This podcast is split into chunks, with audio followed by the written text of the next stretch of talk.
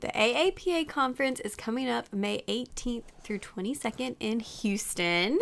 I'm so sad that I will not be there, but some of my favorite people will be.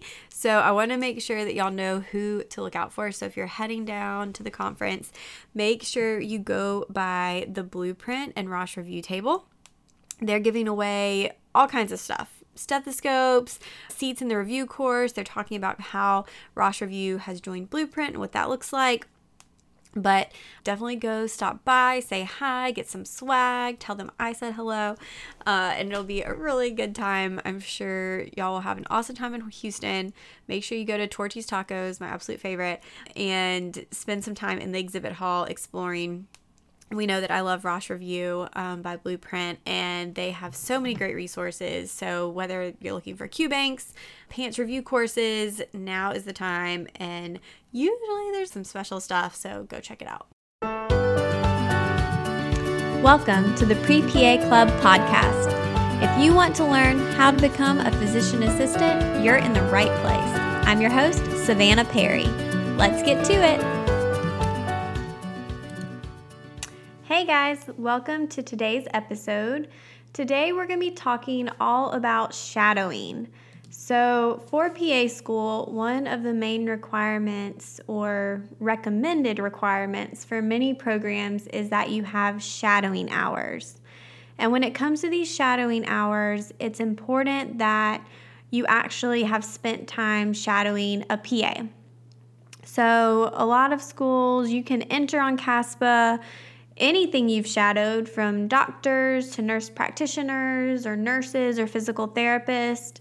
And while it's great to show that you have explored other career options, at the end of the day, what the programs really care about is that you have been able to shadow a physician assistant and that you have a really strong understanding of what all is involved in the profession, what the daily roles and responsibilities look like what the relationship with the supervising physician looks like, and making sure that you know what you're getting yourself into and that you have a strong understanding of the job that you will hopefully have one day. So, one question that comes up a ton is how do I get shadowing hours? It is not the easiest thing. And as a practicing PA, I can tell you that there is difficulty in having students shadow and it's something that i enjoy but it's not something that i can do every day. And um, especially in what i do as a dermatology pa it's difficult because the majority of my patients are naked. There's already myself in the room my medical assistant and to add another body to that when patients are already nervous they're undressed a lot of times it makes them even more nervous and sometimes they will say no because typically even if we do have student shadow we ask the patients if it's okay if a student comes in the room. So it can be difficult especially if someone calls and i have no idea who they are no background. It's a little bit difficult to let somebody come in and shadow not knowing much about them. So, I'm going to give you some tips and pointers on ways to find PAs to reach out to and ways to go about asking them to shadow and how to get these hours that are so, so important.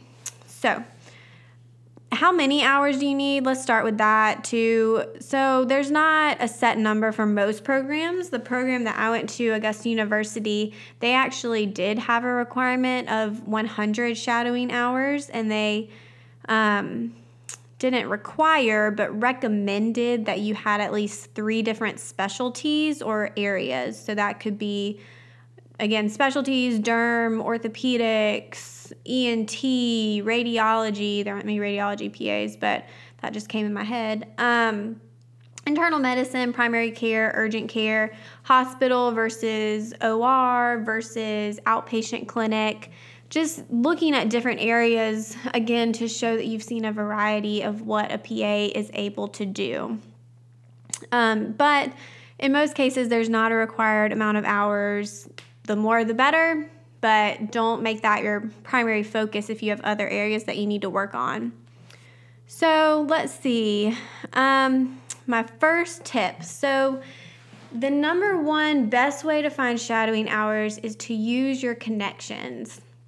And this means anyone that you know of. This can be, this doesn't have to be PAs or doctors. This could be nurses or somebody who works just in a doctor's office or in a hospital and may have interactions with a PA or with someone who knows a PA. You never know.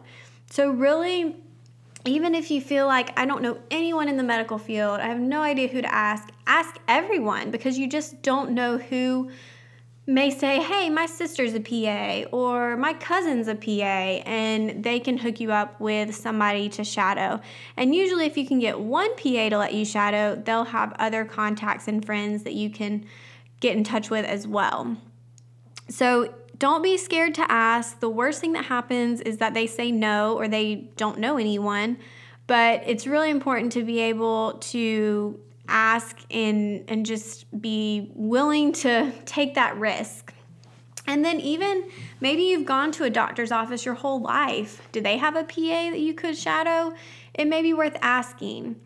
What it comes down to is the fact that it's easier to say yes to someone if there's at least a little bit of a connection there or someone to vouch for you. And that makes sense. If you have somebody saying, Hey, I know this person, they're a great person, they are doing this hard work, they really want to be a PA, they're normal, they're not creepy. Um, that helps. So, just having somebody to kind of put in a good word for you can be really helpful. So, try to think, brainstorm if there's anyone that you feel like could do that for you. Um, when I was finding people to shadow, I ended up, gosh, it was my dad's friend who worked at a hospital who knew a PA. And so he um, knew the PA and the doctor the PA worked for. So he talked to both of them, and I was able to actually shadow both of them. But this guy barely knew me. Um, he was really nice, and I was so thankful that he was willing to go out on a ledge for me and help me in achieving my goals. But I would have never thought to ask him for help. And it was actually my dad who was like, hey, maybe we should ask this guy. He has connections with a hospital. And it worked out. So, Again, get out of your comfort zone, just ask. Let's see, my next tip here use any resource you have available. I think even these days with the internet, that's a huge resource, obviously. There are things like Facebook and LinkedIn you may never get a response, but what if you do? So, I actually, not to shadow, but before an interview, reached out to a PA on Facebook and basically said, Hey, I'm interviewing at the program you attended. I knew your mom. She was a high school teacher at one of my schools. And um, do you have any tips? Could I talk to you about it? And she was so gracious in letting me call her and talk to me for 15 minutes, which more than anything just calmed my nerves and gave me a little reassurance that I was going to be okay and that the interview wasn't as scary as, as I was expecting it to be. Now, she did not have to talk to me, but I was very appreciative that she did. So use your resources. I've heard of other PA students actually. Um, if you're not a part of our Facebook group, I run a Facebook group with Brian from My PA Resource called the Pre PA Club.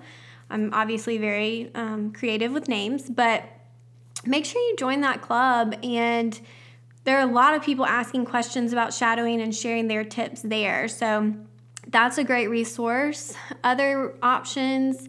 Um, a lot of students on there have gone on LinkedIn and reached out to PAs and said that they had success with actually getting people to respond and let them come shadow. So that's an option. Um, other things, so this is kind of a, a strange one. If you have a phone book, so when I was in college, one day they dropped a phone book off at my apartment, like the old fashioned huge paperback one and I just sat down with that phone book. I was struggling to find PAs to shadow. I didn't know anyone in Athens at UGA. And so I went through the phone book and I called every single doctor's office li- listed in the phone book. And I would call up and I would say, Hi, do you have a physician assistant that works there? And if they said no, I would just say, Okay, thank you. But if they said yes, I would ask if they had any shadowing opportunities. And so, out of every single person in the whole entire phone book, I left some messages, didn't really get some call, any calls back. Two offices asked for my resume, which I thought was strange because it wasn't like I was a PA. I didn't really have much on there, but I sent them my resume. And then one place said yes. Really, no questions asked. They basically just said, Yes, we have a PA. She does let people shadow. And it was a dermatology office. Um, that PA was awesome. It's really cool now that I'm in dermatology because I was able to email her and say, hey, guess what? I'm doing derm too. And so we haven't run into each other at any conferences yet, but I'm waiting on the day that that happens um, just to thank her again. But uh, this all just goes to say you will get no's, but all you need is one yes. And I was able to go shadow her either weekly or every other week for a whole afternoon. And she was so gracious in letting me do that. So it was definitely worth all of my cold calls and all these awkward conversations. Being a PA now, one tip that I would say is if you call an office, ask to speak to the office manager or to leave a message for them because they're the ones that are most likely to actually get in contact with the PA and get that set up. So if you just leave a message with up front, it may never make it back to the PA or they may not really know what you're talking about. But if you're able to speak to the office manager, you have a much higher chance of getting a call back. Um, and also check any hospitals in your area and see if they just have a shadowing program. It, there can be a lot of red tape with these where you have to do a ton of paperwork and it can take some time to actually get your foot in the door. But if you're willing to go through all of that, a lot of times they'll let you shadow in different departments and they'll already have something set up so that the PAs are aware that people come in and shadow. All right, here's another tip. Tip number three join some organizations. And not all organizations offer shadowing experiences, but many do. So I'm talking about things like the AAPA and your state organizations. So I'm part of GAPA, which is the Georgia PA Association. And they, um, especially in our local area, will send out emails of people looking to shadow who are looking to get hours and they will also they have a job board or not a job board a shadowing board um, and a list of pas who do offer shadowing so that's a good place to be it can cost a little bit of money and so if that's something that you're able to do that may be an option to look and see if you can connect with some PAs in your area to get some shadowing or at least go to some networking events, meet the PAs, and get to know them before you just ask to shadow. And that's another tip I have. Maybe don't start the conversation with asking to shadow. Maybe ask the PA if you can just talk to them, if you can ask them a few questions, if you can take them out to coffee and learn about what their job is like, learn about their schooling, and just get to know them. Because if they if you're in that kind of setting, they get to know you, you're just asking questions, they can see that you're a normal person that maybe you really are motivated to do this and they might be more likely to let you come shadow in the future. So, you don't always have to jump straight to shadowing. It can be something that you gradually get into if you're just trying to get to know the PAs and get your foot in the door to get those opportunities. So those those are my tips for shadowing, and it's it is tough, and I understand um, that it can definitely be difficult. But again, just reach out, keep trying. Eventually, someone will say yes. Um, PAs are busy, you're busy, and it's just it's very very difficult. Um, and I understand that. So in the future, we'll talk about some shadowing etiquette, what to wear, what to do, what not to do, um, and go through some more shadowing tips. But for today, your goal is to get out there and try to find some shadowing hours. Take these tips, even if you just do a couple of them. Go out, make a few cold calls, get on the internet, see if you can find some PAs near you, and just put out some feelers to see if there's anyone around you that you can get some hours with. And I hope that this inspires you to do that. Um, so until next time, that is your your task. And so I want to thank you so much for listening.